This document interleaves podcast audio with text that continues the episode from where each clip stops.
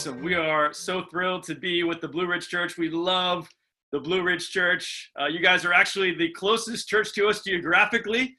Uh, I've always thought it was Greensboro, but I looked it up. You guys are actually three minutes closer to Roanoke than the Greensboro church is. So we are the closest churches in our uh, our movement, so to speak, and that's really exciting. But uh, we love Drew and Jenny. Drew is a Hokie forever, even though he is uh, has changed colors a little bit. Uh, we know he still has the orange in him uh, down here. So we we love Drew, we love Jenny, and uh, we're so proud of Drew. And thank you, Blue Ridge Church, for Ben Hutchins. Uh, him coming down and serving in our campus ministry for over two years now, and his, with his wife Melina, we're we're just thrilled. So we've got lots of connections here, and I appreciate Drew allowing us to collaborate here this morning and give me a chance to uh, to preach to you guys. So happy Father's Day to uh, all our fathers and our fathers in the faith and those who have mentored and raised up our children who serve in Kids Kingdom. There are lots of incredible ways that God gives us the opportunity to be uh, dads. And yes, I see in the chat here we've got Paul and Jen Hutchins, uh, former uh, Charlottesville residents, uh, are actually with uh, Ben and Melina and Will and Sarah down in, in Christiansburg this morning. So we've got the Hutchins here as well. So this is a, this is a big old party.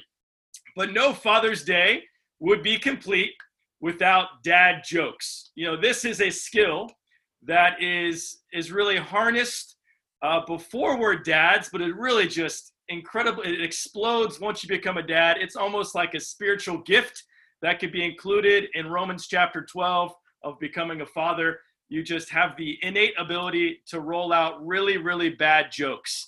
So before I start our communion, which is a sermon and a communion, uh, I'm going to share some really, really good jokes, and they're so good because they're so bad.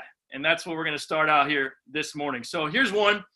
My dad literally told me this one last week.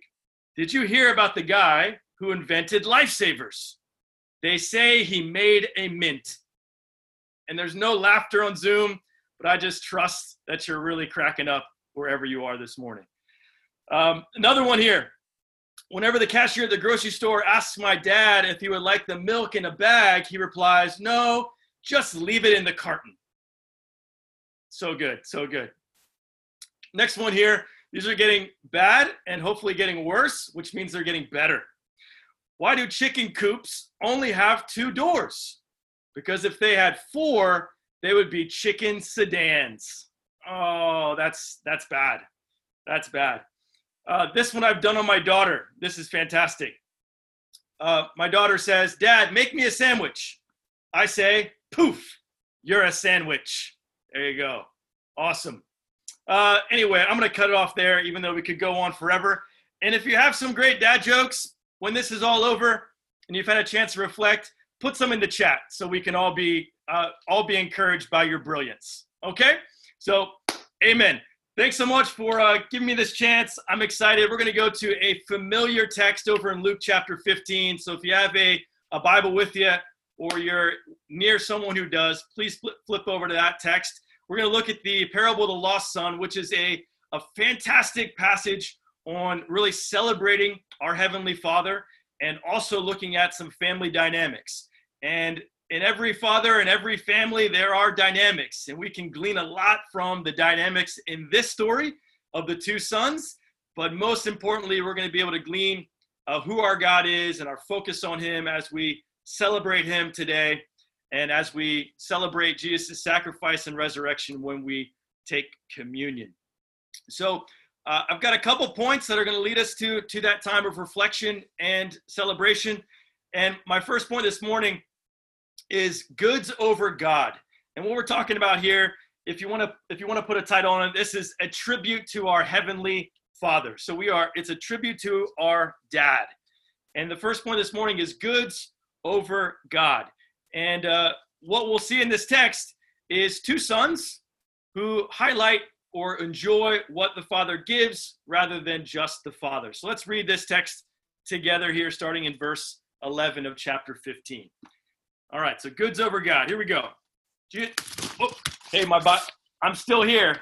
My computer just fell over. That's awesome. That's uh, not a dad joke, but uh, it is now. Okay. Verse uh, 11. Jesus continued. There was a man who had two sons. The younger one said to his father, Father, give me my share of the estate. So he divided his property between them. Not long after that, the younger son got together all he had, set off for a distant country, and there squandered his wealth in wild living. After he had spent everything, there was severe famine in that whole country, and they began to be in need. So he went and hired himself out to a citizen of that country, who sent him to his fields to feed pigs. He longed to fill his stomach with the pods the pigs were eating, but no one, no one gave him anything. When he came to his senses, he said, How many of my father's hired servants have food to spare? And here I am, starving to death. I will set out and go back to my father and say to him, Father, I have sinned against heaven and against you. I am no longer worthy to be called your son. Make me like one of your hired servants. So he got up and went to his father. But while he was still a long way off, his father saw him and was filled with compassion for him. He ran to his son, threw his arms around him, and kissed him. The son said to him, Father, I have sinned against heaven and against you. I am no longer worthy to be called your son.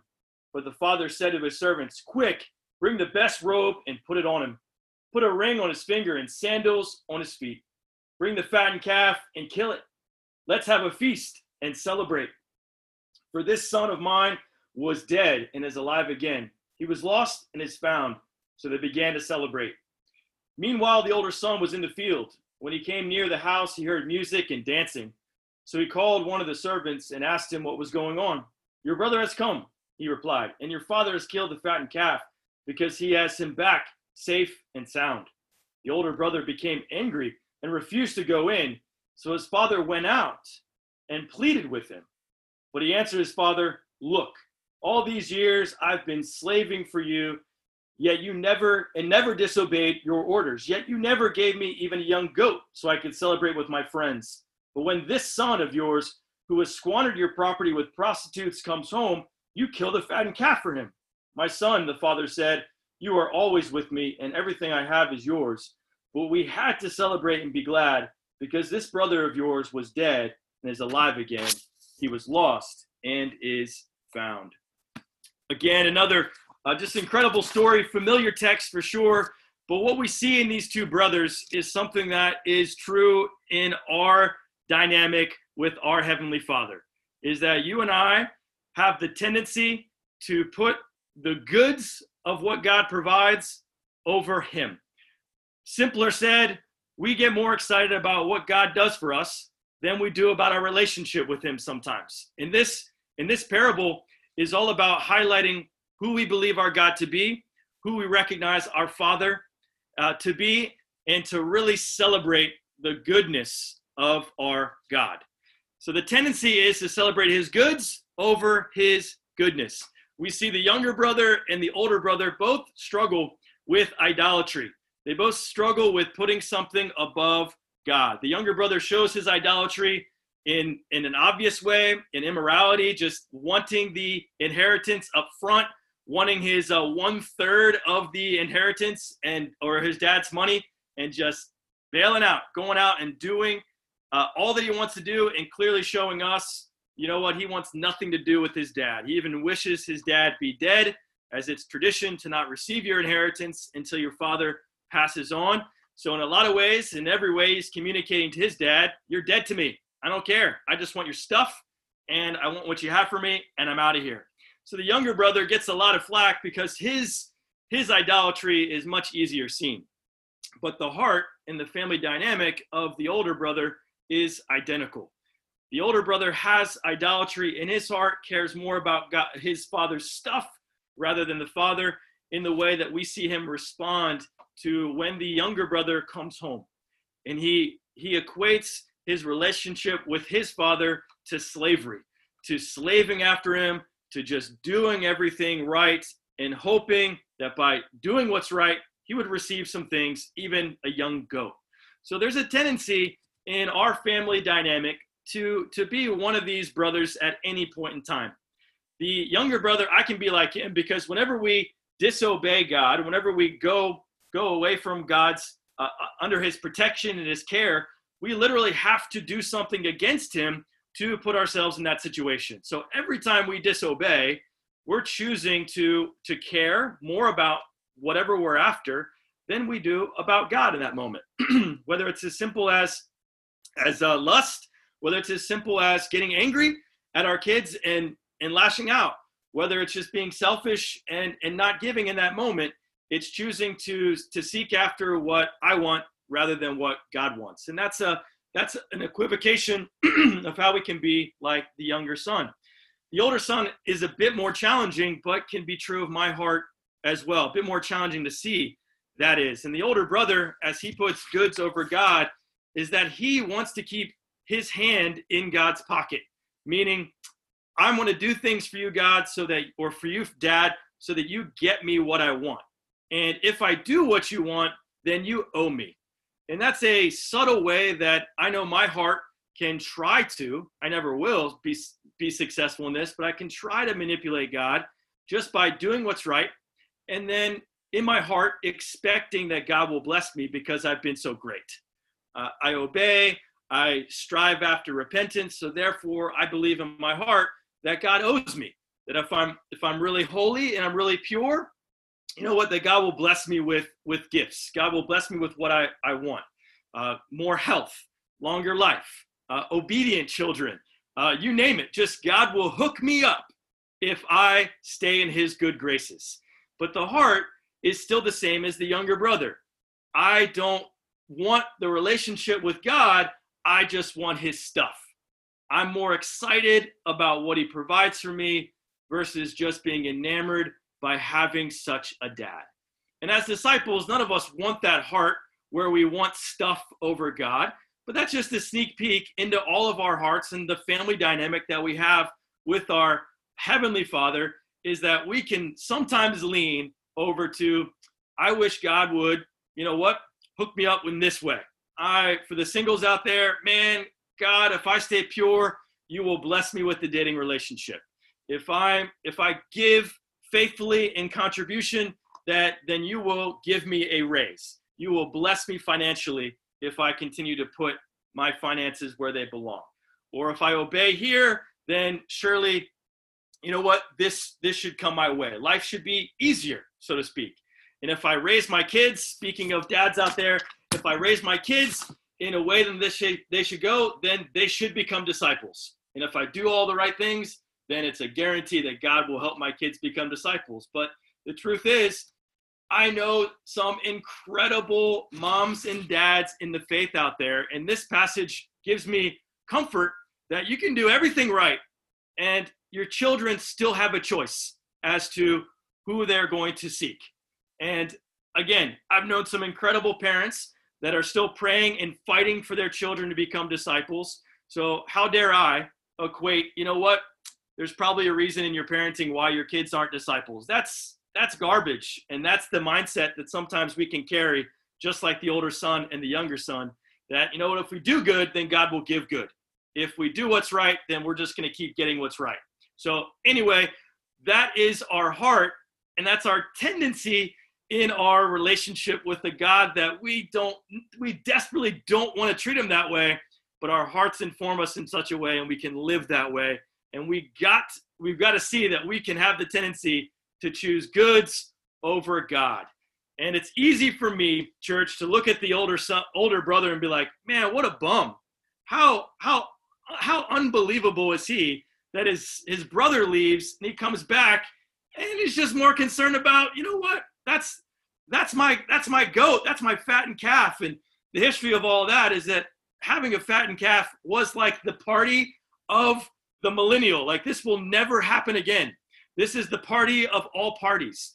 And that fattened calf was literally part of the economic wealth of the dad who was going to give it to the older son, the two thirds inheritance that the older son was supposed to receive.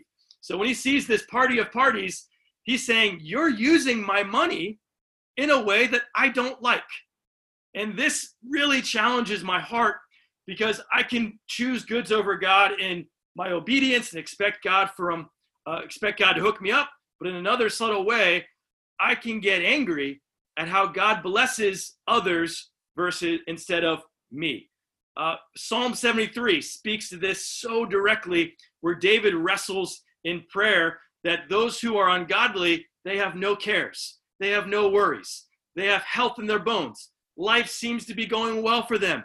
Have you ever wondered that? Have you ever questioned our Heavenly Father in that way? That how do all those people who could care less about God, why do they have all the great jobs?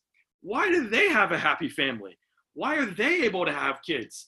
Why are they just seem to go from gift to gift? Why do they get all the raises? And I'm over here serving you, God, and I'm still in the same pay bracket that I was five years ago. And it's the challenge in my heart when I see God bless others who I think don't deserve to be blessed. And really, what that's saying is, God, I know how to use your gifts better than you do. I know how to distribute your wealth better than you do. And really, if I were if I were in charge of this household, you know what? This is how I would spend these resources. I would never do such a thing as you've done to the younger brother. And it's just a, a sneak peek into our hearts is how we can even then choose goods over God. We want God, yes, but uh, if I'm honest, man, I like God's gifts a whole lot more than God sometimes. Uh, this passage in Romans chapter one, which is really a, you know, your jaw hits the floor when you read it. When when Romans one, Paul writes that people have disregarded God and they have chosen to worship the created versus the creator, and we think, oh man, how could they go so far as to not recognizing who God is? And now they're so enamored with just what He's created. And God really says that, and that's that type of heart, He gives them over to their depraved mind. And that challenges me in so much that it's depraved thinking when we are more excited about what He's created instead of who He is, the Creator. So we love our dads, but I remember growing up, I have a twin brother.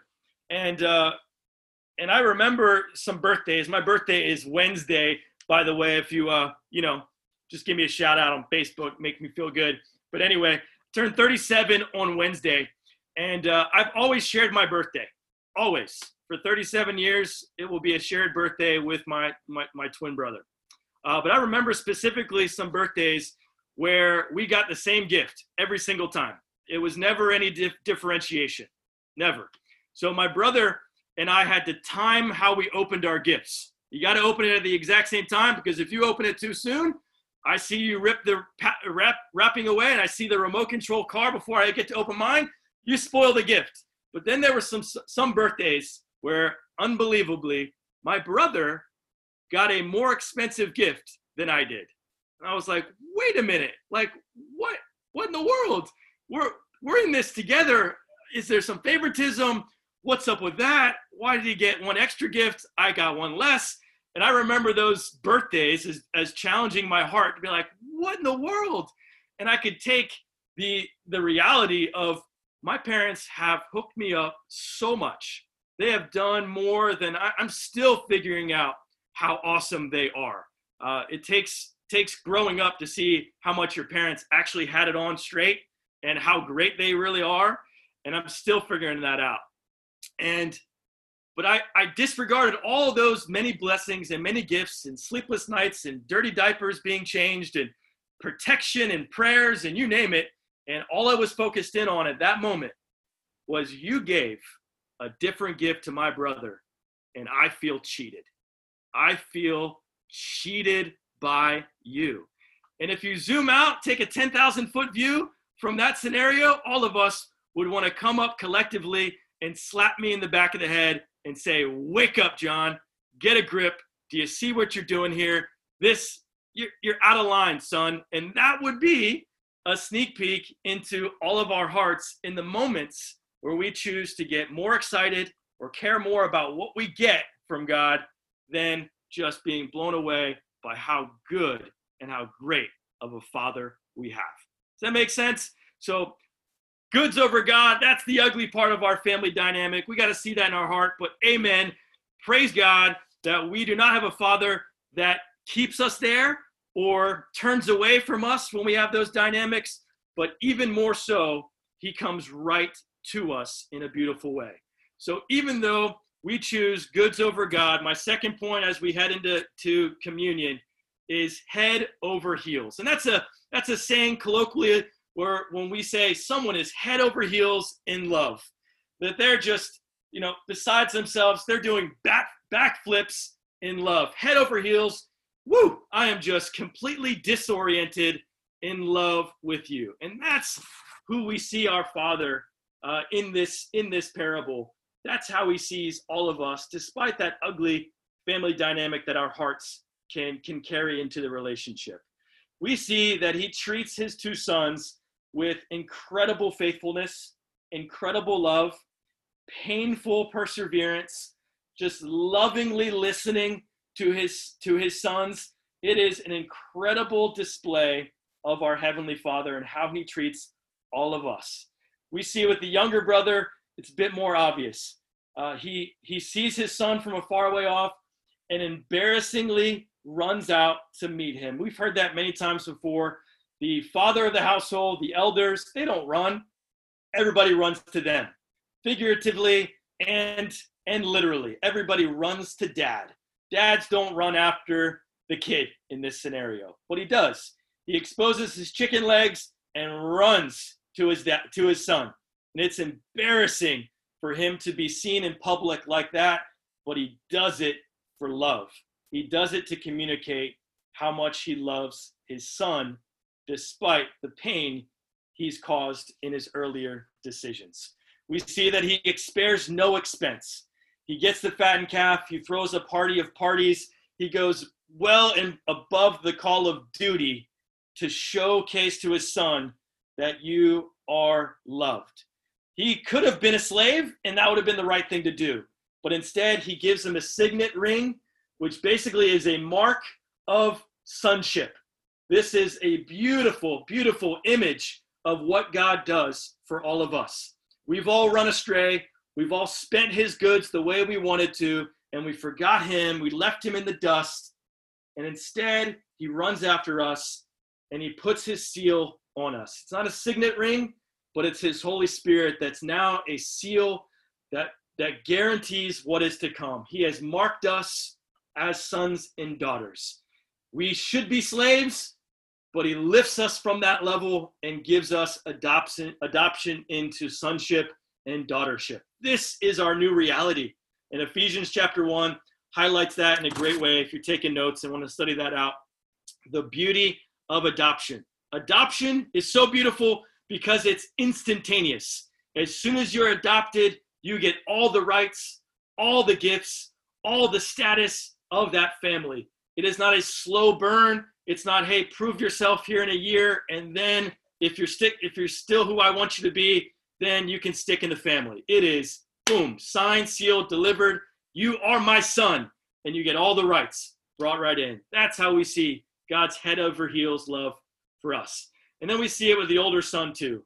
I mean, who would want to listen to the son's gripes at this point? Who would want to leave the party and actually want to go chase after an ornery son who's having a temper tantrum in his in his room? He leaves the party. He leaves the celebration. He leaves the honor and he goes after the the grumpy the grumpy boy and says, "Listen, I love you. Come, everything I have is, is yours. You're always mine. We see our Father communicating to us in our nastiness everything I have is yours. I'm not holding out on you. Everything is yours. I'm not selling you short. You've got it all in spades. This is who our God wants us to see about Him this morning is that God is all about us and He has nothing nothing that he's leaving out from us. Sometimes we feel that way, that God's holding out on us, that God is sometimes uh, giving more to others rather than to us, that God is somehow punishing us even from, from the blessings because of who we are in our heart of hearts. That goes all the way back to Genesis chapter 1, all the way back to the narrative that is our Bibles, that Adam and Eve questioned whether or not God was going to give them all that they needed. They believed from Satan's lies that God was holding out. So what did they do? They took things into their own hand, their own hands, and in comes the dynamic of believing that God is holding out on us. And God is reaffirming his love, his head over heels love for us this morning. He's not holding out, he is overwhelmed with love for you. He has got everything in store for you, and you can trust that no matter if you relate to the older son or the younger son this morning. What's that meant to do for us as we celebrate and as we reflect and contemplate on who our heavenly Father is? As we as we celebrate that and take communion, let's consider Jesus and how he pulls into this story. You know, we have an older brother here, and none of us would be incorrect if we said, you know, the older brother is not a very good older brother. Uh, I don't know, many of you have older brothers. Hopefully, he doesn't uh, reflect in this story of your of this older brother. But all of us do in our new adopted family have a tremendous older brother. In this story, it's a bad one, but Jesus is the perfect older brother in this story for us. You know, the older brother should have gone after his younger brother and didn't. Instead, he stayed back and probably licked his chops and rubbed his hands together that he's going to get even more now that this younger brother uh, went away and you know got his father's attention off of him. Now he can just focus more on me. But what we see in Jesus is that he does everything the older brother should have done. Jesus had it all. He had every bit of inheritance. He had all of God's love. He had all of God's attention. He was the chosen one. He was the perfect son. And instead of just staying high on the hog, pun intended for this text, he decides to leave all of that. He decides to, to sell himself into slavery that sin brings so that you and I can be brought back to full sonship and daughtership. It cost God so much to bring this younger son home. Jesus epitomizes the cost of what it takes to bring you and I back home. The Pharisees are the older brothers in this story, but that's for another time. We just got to focus here on Jesus. Here we see that the father stripped off his robe and gave it to the younger brother. In the same way, Jesus was stripped naked so that you and I could be clothed with Christ. That's Galatians chapter 3. He has an enormous expense accredit, credited to himself so that you and I can can breathe deeply and drink deeply of all the gifts of God's love. Jesus, as Philippians 2 tells us, he is the he is the son of sons. He leaves heaven for us. He was the victor in heaven, but instead becomes the victim for us, so that you cannot uh, you and I can have victory over death. The priest becomes a sacrifice so that you and I can become the holy priesthood.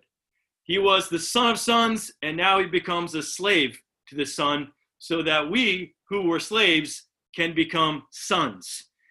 His hope was fixed so strongly on all of us being right with him that he's willing to have all of our diseases fixed on his soul.